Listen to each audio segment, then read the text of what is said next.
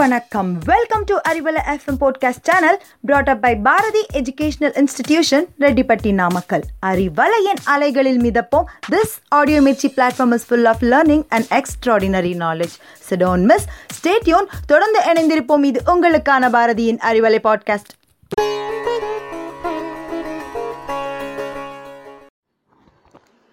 தமிழ் பல பரிணாம வளர்ச்சியை உடையது. பத்தொன்பதாம் இருபதாம் நூற்றாண்டில் பார்த்திங்கன்னா சிறுகதை அப்படிங்கிற புதிய ஒரு பரிணாமத்தை தமிழ் தனக்குள் கொண்டுள்ளது. சிறுகதையினுடைய தோற்றம் அமெரிக்காவில் தொடங்கி இந்தியாவில் பல்வேறு மாநிலங்களில் பின்பற்றினாலும் நம்ம தமிழ்நாட்டில் சிறுகதையினுடைய வளர்ச்சி மிகப்பெரிய வளர்ச்சி அடைந்த ஒரு காலகட்டத்தில் சிறுகதைக்கென்று மிகப்பெரிய ஒரு இடத்தை தனக்குள் வகித்தவர் தான் புதுமைப்பித்தன். இவரை சிறுகதை மன்னர் என்று அழைப்பார்கள். இவர் எழுதிய கடவுளும் கந்தசாமி பிள்ளையும் அப்படிங்கிற சிறுகதையை பற்றி தாங்க பார்க்க போகிறோம் நம்மை போல் கந்தசாமி பிள்ளையும் ஒரு சாதாரண ஒரு மாடினன் அவருடைய கனவுல சிவபெருமான் வராரு. வந்து நானும் இந்த பூலோகத்தில் மாநில மாநிலம் போல் வாழணும் விரும்புகிறேன்னு சொல்ல விரும்புகிறாரு சரி இங்கே மனுஷனாக வாழ்றது ரொம்ப கஷ்டம்.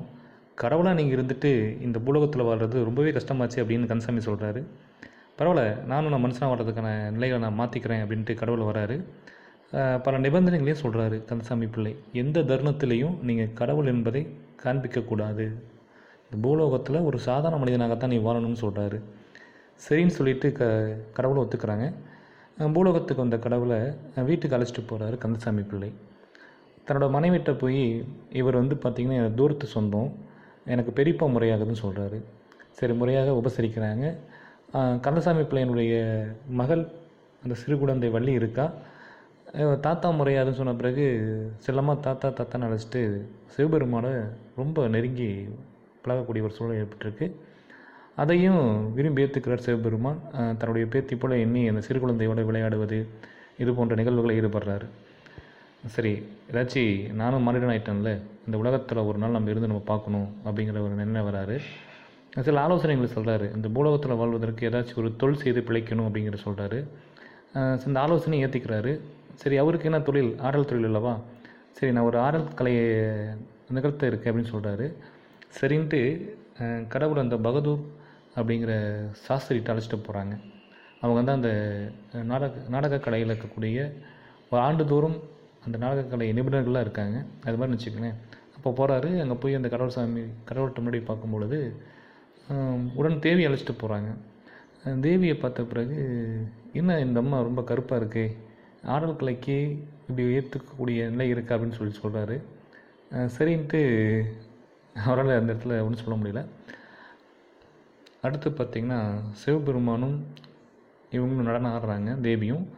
நீங்கள் ஆடுறது தெருக்கூத்து மாதிரி இருக்குது அப்படின்லாம் சொல்லி முறையிடுறாரு.